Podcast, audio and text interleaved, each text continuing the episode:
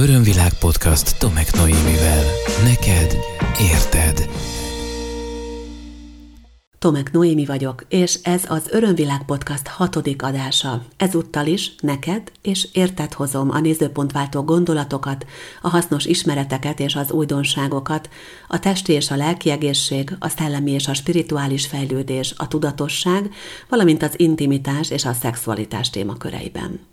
A mai adásban a kapcsolódásról, a kapcsolatokról lesz szó. Hamarosan elmesélem, hogy mi inspirálta ezt a témaválasztást, előtte azonban szeretném megköszönni az előző adások kapcsán küldött visszajelzéseket, értékeléseket és új nézőpontokat.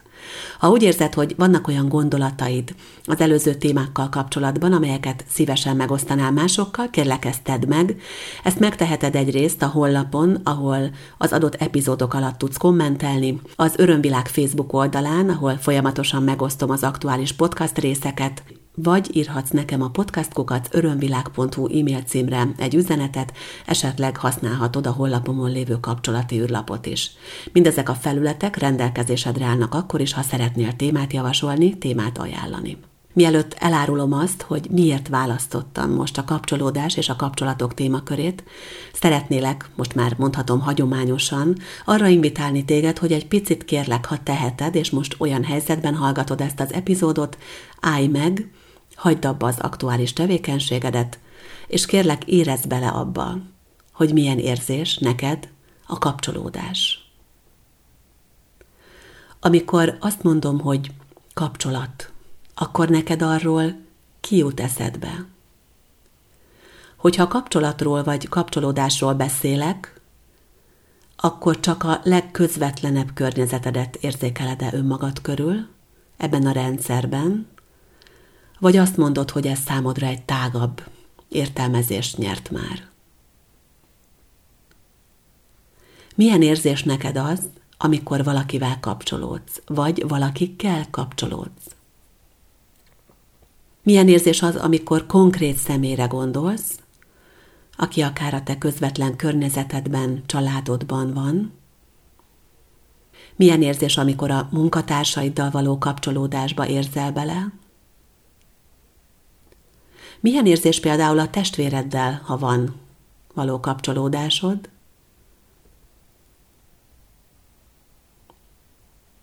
Milyen érzés arra gondolni, hogy tágabb közösségek tagja vagy, akarva vagy akaratlanul, akár a lakóhelyeden, a munkahelyeden, mondhatjuk azt, hogy az országodban, vagy akár a földbolygón, Milyen érzés azokra a kapcsolataidra gondolni, amelyeket a múltban tartottál fenn, és amelyek fizikai síkon már nem működnek? Régi szerelmek, esetleg egy befejezett házasság, egy olyan kapcsolat, ahol a másik fél már a nem fizikai síkon létezik tovább. Szóval milyen érzés neked és milyen gondolatokat, érzelmeket hoz fel benned a kapcsolat, a kapcsolódás. Hiszed-e azt, hogy ahhoz, hogy valakivel kapcsolatban légy, fizikailag egy helyen kell lennetek? Hiszed-e azt, hogy egy kapcsolódásnak kerete kell, hogy legyen? Kell-e tudni, hogy meddig tart, Kellenek-e biztosítékok neked egy kapcsolatban? Biztonságban érzed-e magad a kapcsolataidban?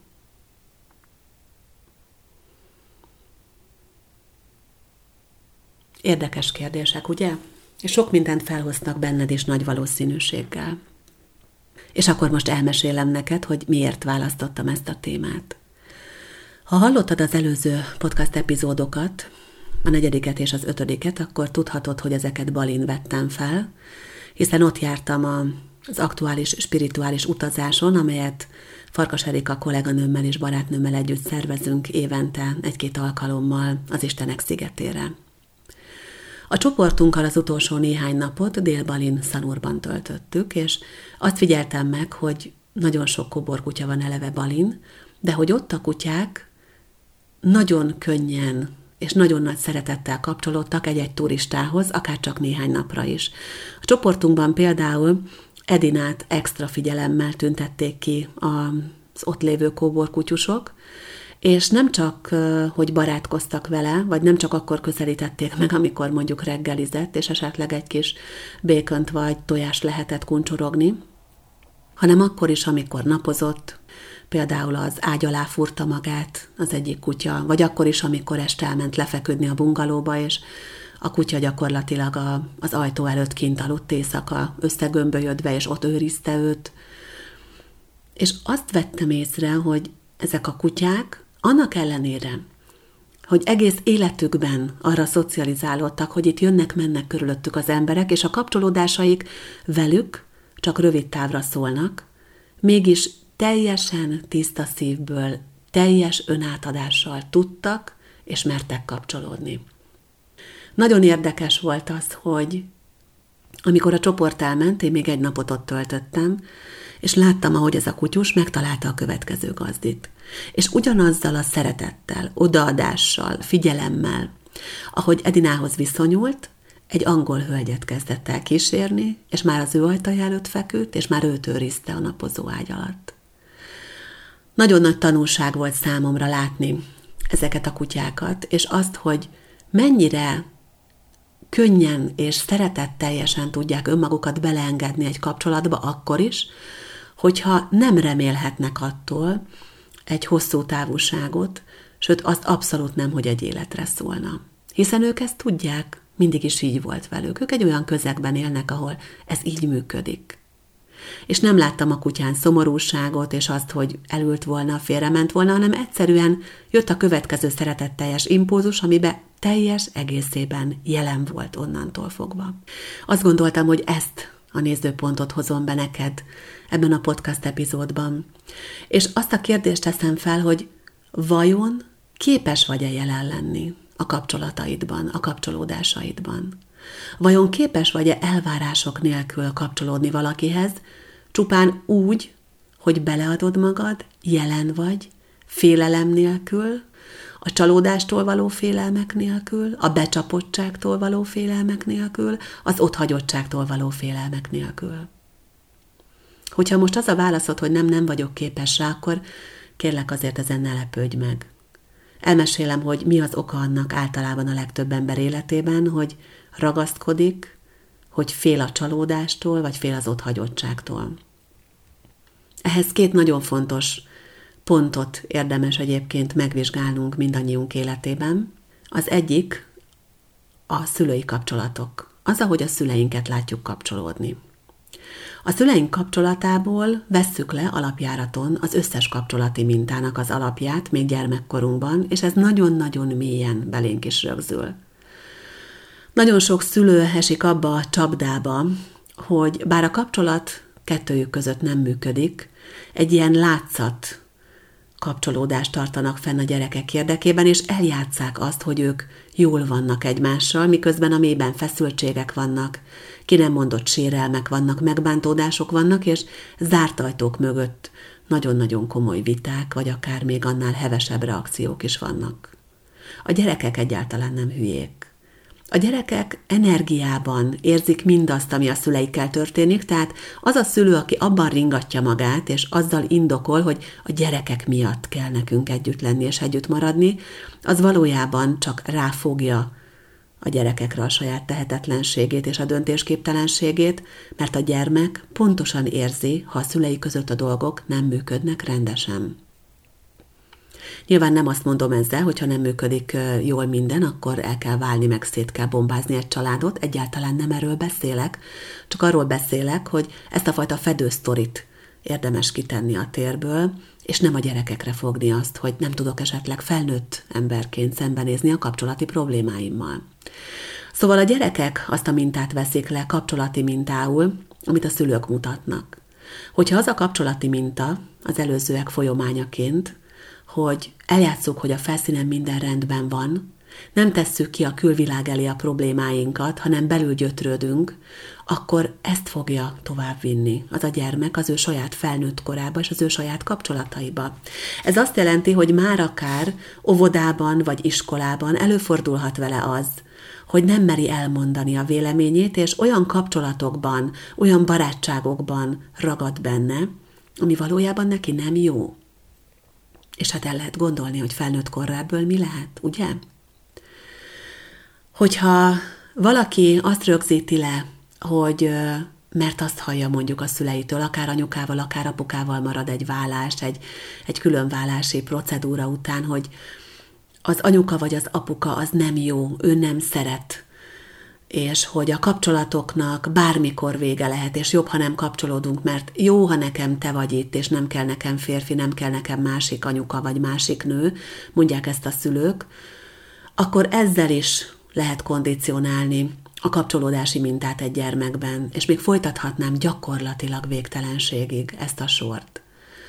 Kérlek, érezd bele, gondolj bele most te is abba, hogy mi az a kapcsolati minta, amit neked mutattak a szüleid gyermekkorodban. Mi az, amit te megtanultál arról, hogy hogy működnek a felek egy kapcsolatban, és, és kérlek most vonatkoztass el attól, hogy ez egy, ez egy párkapcsolat elvileg, teszem zárójában a szüleid között hanem kezeld ezt úgy, mint egy alapkapcsolati mintát. És nézd meg azt, hogy ahogy a szüleid éltek egymással, ahogy az ő kapcsolódásuk volt a felszínen, és ahogy te azt érzékelted érzésben, az miként és hogyan jelenik meg minden egyes emberi kapcsolódásodban. Hogyha esetleg elváltak a szüleid, akkor könnyen megélheted azt az érzést, ami mondjuk az anyukádé volt, amikor az apukád elment. Könnyen érezheted azt, hogy a kapcsolódások azok bizonytalanok, mert bármikor magadra hagyhat a másik az összes problémáddal és feladatoddal.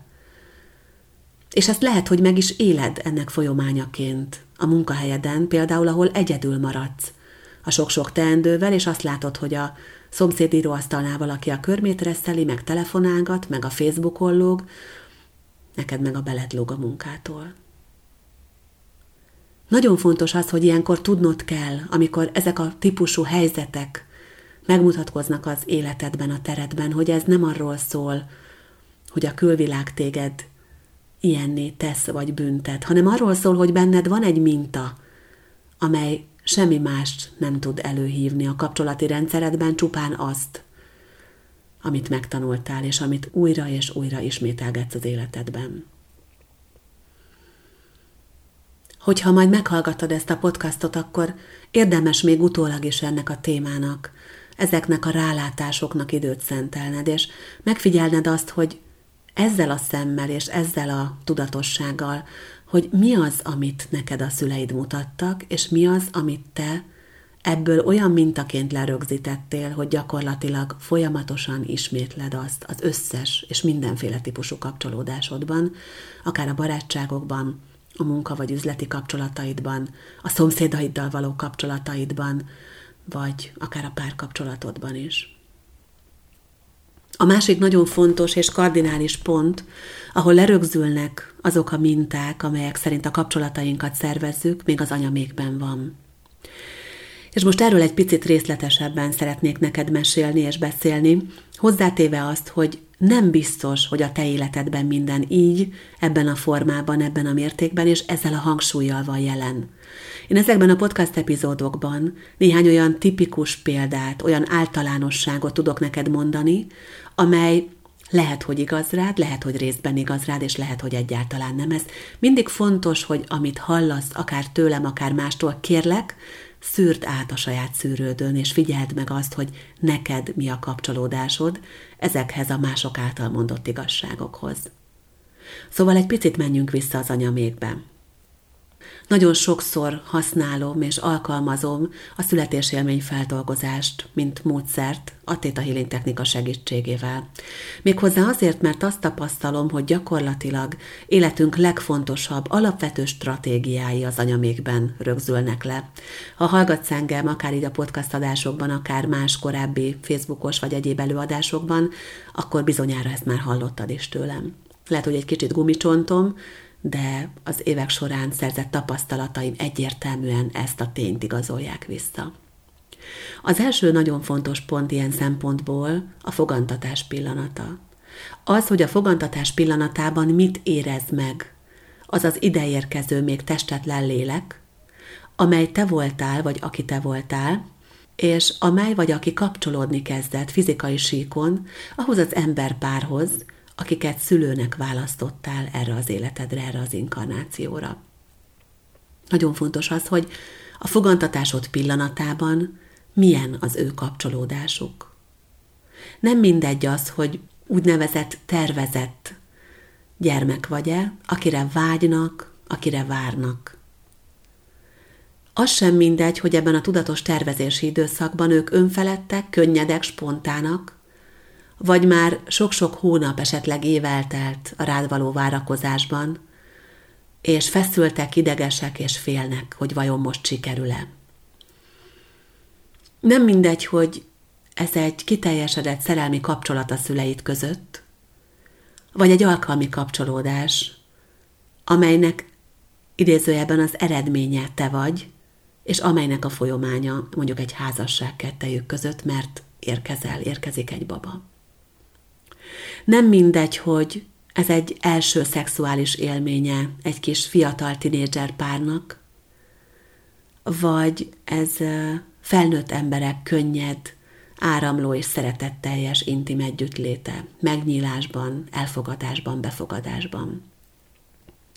Nem mindegy, hogy ez egy józanul megtörtént pillanat, vagy egy buli hevében megtörtént esemény. És még nagyon sok olyan körülményt sorolhatnék fel, amely alapvetően határozhatja meg a fogantatásod pillanatát, az abban lévő energiákat és minőségeket. És az a pillanat, amikor te először kapcsolódsz a szüleiddel, és az annak a pillanatnak jelenlévő eseményei, élményei és a szüleid által megélt érzései nagyon könnyen válhatnak, úgymond a sajátodévá, és az alapvető stratégiáddá, alapérzéseddé a jelen életeddel kapcsolatban.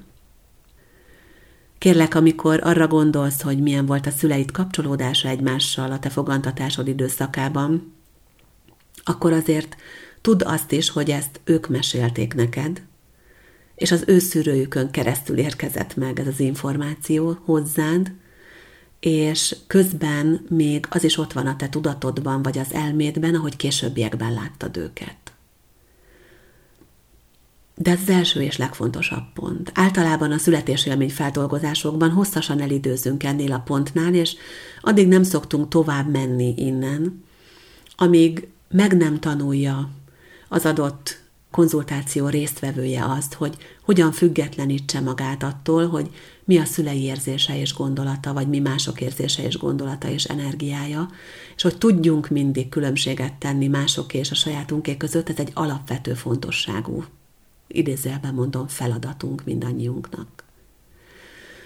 A következő nagyon fontos pont ebben a születésélmény feldolgozásban kapcsolati szempontból az, hogy mi történik akkor, amikor már megfogant a magzat, hogy van esetleg ikertestvér, és hogy történik-e ikervesztés. Nagyon nagy számban ugyanis történik ikervesztés. Nagyon-nagyon nagy számban. Ez meglepő egyébként, ha gondoljátok, egy picit nézzetek ennek utána, majd a podcast leírásában néhány ezzel kapcsolatos adatot találtok, vagy érdekességet találtok, mert azt tapasztalom a születésélmény feldolgozások során, most már évek óta, hogy a félelmek, a kapcsolódások megszűnésétől, a féltékenység, a kapcsolódásoknak a ragaszkodással teli verziója, vagy a kapcsolódásra képtelenség hátterében a leges legtöbb esetben egy ikervesztés áll. Ugye azt, hogy az ikervesztés mikor történik meg, annak is van jelentősége.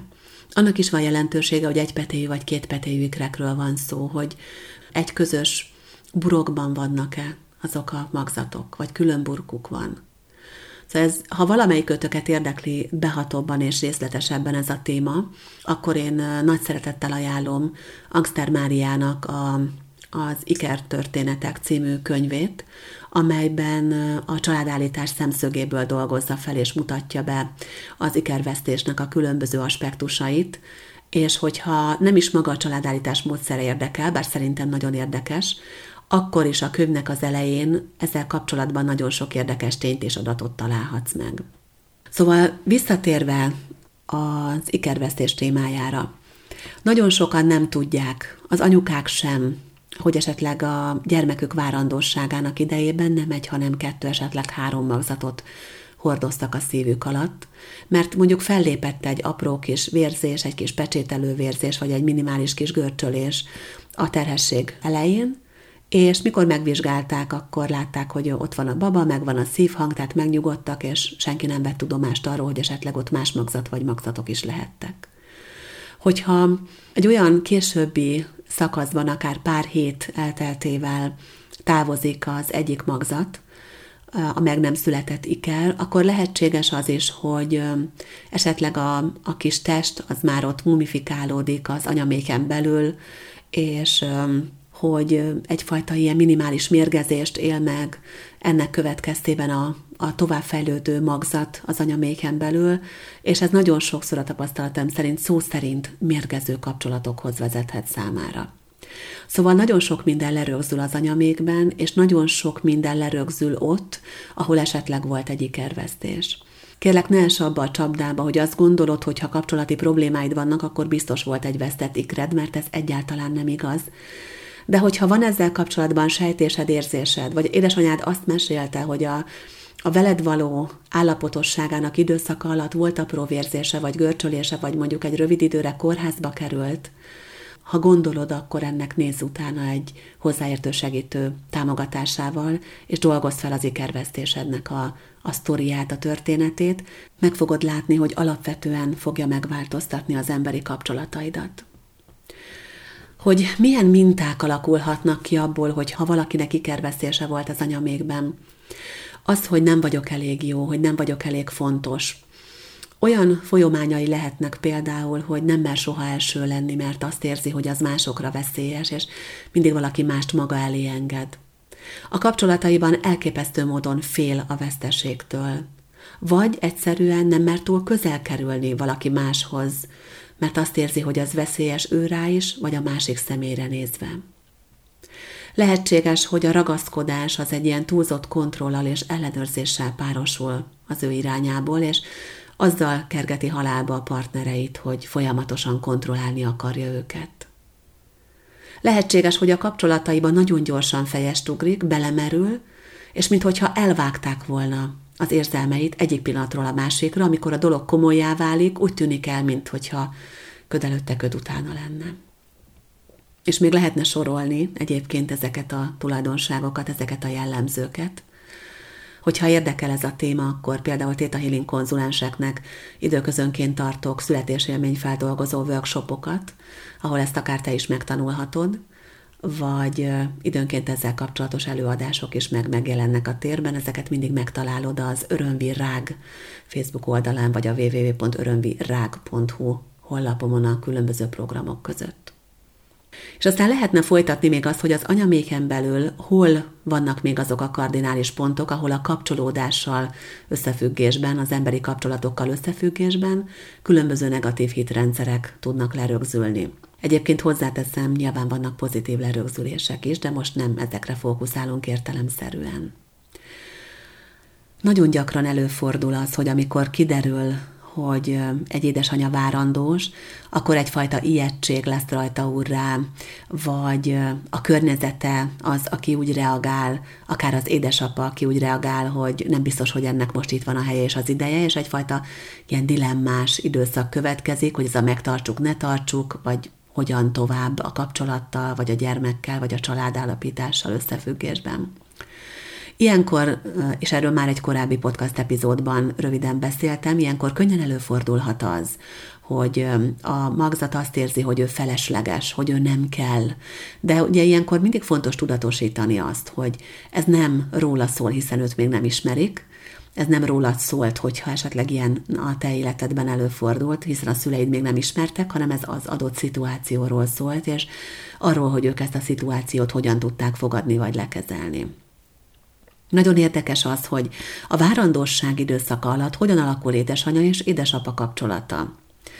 Volt már olyan Theta Healing konzultáció, ahol születésélmény feldolgozás közben oldódott meg a, az adott gyermek, aki ott volt nálam konzultáción, és az ő édesapjának a, az egész életen át megmagyarázhatatlan ilyen távolságtartó kapcsolódása. Nagyon szeretett volna ez a hölgy az édesapjához kapcsolódni, és nem értette, hogy miért nem megy.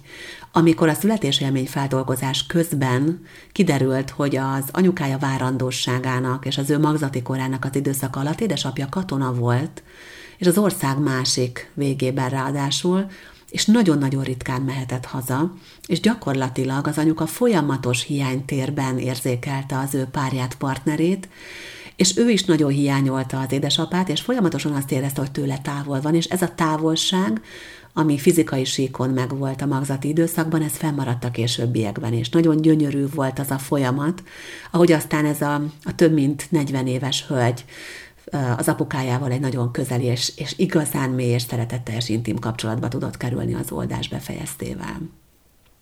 Aztán még egy nagyon fontos pont az anyamékben a kapcsolódások tekintetében maga a szülés, a születés, és az, ahogy a születés lezajlik. Nem mindegy az ugyanis, hogy a magzat hogy éli meg, Megijede például a még összehúzódásoktól, kényszer alatt érzi -e magát azáltal, hogy a, a még mozgások folyamatosan tolják őt előre egyfajta úton, megrekede vagy beragad-e például a szülőcsatornába, farfekvéses-e, egymásra tudnak-e hangolódni édesanyával a születés során, vagy történik valami olyan esemény, ami megzavarja anyukának az odavaló figyelmét, esetleg a kórházban, a mellette lévő ágyon történik egy, egy olyan esemény, ami elvonja anyuka figyelmét, vagy ami félelmeket hoz be.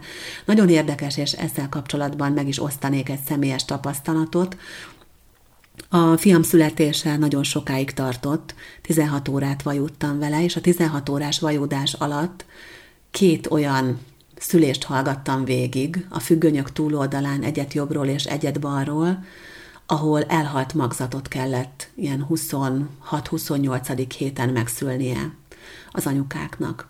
És elképesztően nehéz energia volt jelen a térben, és nagyon-nagyon erősen elvonta a figyelmemet ez a tény, és, és nem tudtam igazából oda koncentrálni bizonyos időszakokban a saját belső világomra, mert ez ott zajlott közvetlenül mellettem a függöny túloldalán.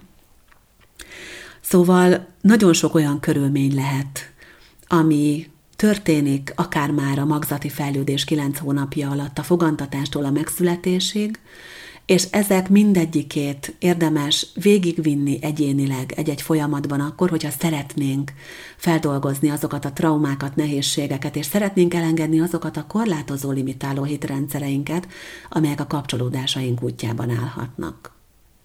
És ebből a nézőpontból, hogyha végignézed most csak úgy tényleg érzés szintjén, kicsit beleérezve a saját életedet, akkor lehet, hogy már nagyon sok tantusz leesett neked is. És hogyha azt érzed, hogy, hogy neked is vannak olyan elakadások magzati korban, akkor én azt tanácsolom neked, hogy ne habozz, keresd meg a számodra legmegfelelőbb módszert és segítőt, és nézz szembe ezekkel a, ezekkel a korlátaiddal, ezekkel a kihívásaiddal, és segíts magadnak abban, hogy megengeded, hogy feloldódjanak valamilyen módszer segítő technika segítségével a benned lévő blokkok. Azt tapasztalom, hogy elképesztő változást tud hozni az életben, hogyha ezeket a korai időszakban lerögzült negatív mintákat megváltoztatjuk. Benne lenni egy kapcsolatban, szívvel, lélekkel, teljességgel, jelenléttel, maga a csoda. Én nagyon nagy híve vagyok a tantrának, méghozzá hagyományos értelemben vett tantra joga, spirituális filozófia és szellemi irányzatának. Tantra joga iskolába is járok egyébként, tervezem, hogy a jövőben erről majd fogok neked egy másik podcastban mesélni, beszélni. És ami igazán vonzó számomra, és már rögtön az első pillanatban nagyon megnyerő volt számomra a tantrikus kapcsolódások nézőpontjából, az az a jelenlét, ahogy a tantrában a partnerek megjelennek, és ott vannak, és a jelenben vannak, és egymásra figyelnek, és a kapcsolatra figyelnek, és nem arra, hogy mi volt, mi lesz, ragaszkodás nélkül tudnak a kapcsolatokban benne lenni, legalábbis ezt tanuljuk ugye a tantra joga e, szellemi iskolájában, mert lehet egyszerre szabadnak lenni, és lehet egyszerre kapcsolódni, lehet egyszerre teret engedni a másiknak, lehet egyszerre nagyon-nagyon szeretni többféle módon, többféle kapcsolódásban többféle embert. Ez nem jelenti azt, hogy ne legyél monogám, vagy legyél monogám, tehát most ettől vonatkoztassunk el, hanem itt egy magasabb szintű szeretet kapcsolódásról és megnyílásról van szó, amire mindannyian képessé válhatunk, bármilyen típusú kapcsolatokat is választunk magunknak, és mondom, ez megint nem pusztán párkapcsolatról, hanem általánosságban emberi kapcsolódásokról szól, vagy akár arról is, hogy hogyan tudunk egy házi állattal, egy kedvenccel kapcsolódni. Én azt gondolom, hogy mivel ez egy hatalmas nagy téma, itt vennék egy mély levegőt, és megállok, és egy hét múlva folytatom a kapcsolatokkal összefüggő téma taglalását, hogyha van kedved, akkor kérlek jövő héten is tarts velem, és addig pedig kérlek oszd meg velem azokat a gondolataidat, nézőpontjaidat, rálátásaidat, tapasztalásaidat, amelyeket ez a podcast indított el benned, vagy amelyekkel kapcsolatban úgy érzed, hogy a következő részben érdemes lenne foglalkozni, amikor még mindig a kapcsolódás és a kapcsolatok lesz a téma. Köszönöm szépen értő figyelmed, köszönöm, hogy velem tartottál, kérlek, hogyha van kedved, és úgy érzed, hogy ez mások számára is fontos lehet, a podcast epizódot oszd meg online felületeiden másokkal is. Az örömvilágot megtalálod a Facebookon, megtalálod honlapomat a webben, a www.örömvilág.hu címen, ott az örömvilág az Instán, a különböző epizódokat pedig feliratkozással folyamatosan nyomon követheted, akár a Spotify-on, akár pedig az Apple Podcast alkalmazásban, az iTunes-on. Kívánom neked, hogy mindaz, amit most hallottál, váljon a lehető legjobb értelemben az épülésedre és a javadra. Kérlek, a kérdésed van, vagy hozzászólásod van, akkor azt ne tarts magadban, hanem indítsd el felém. Köszönöm szépen, hogy itt voltál. Ez volt az Örömvilág podcast Tomek Noémivel. Hétről hétre új témák, érdekes nézőpontok a tudatosság útján járóknak. www.örömvilág.hu Témát ajánlanál? podcastkukac örömvilág.hu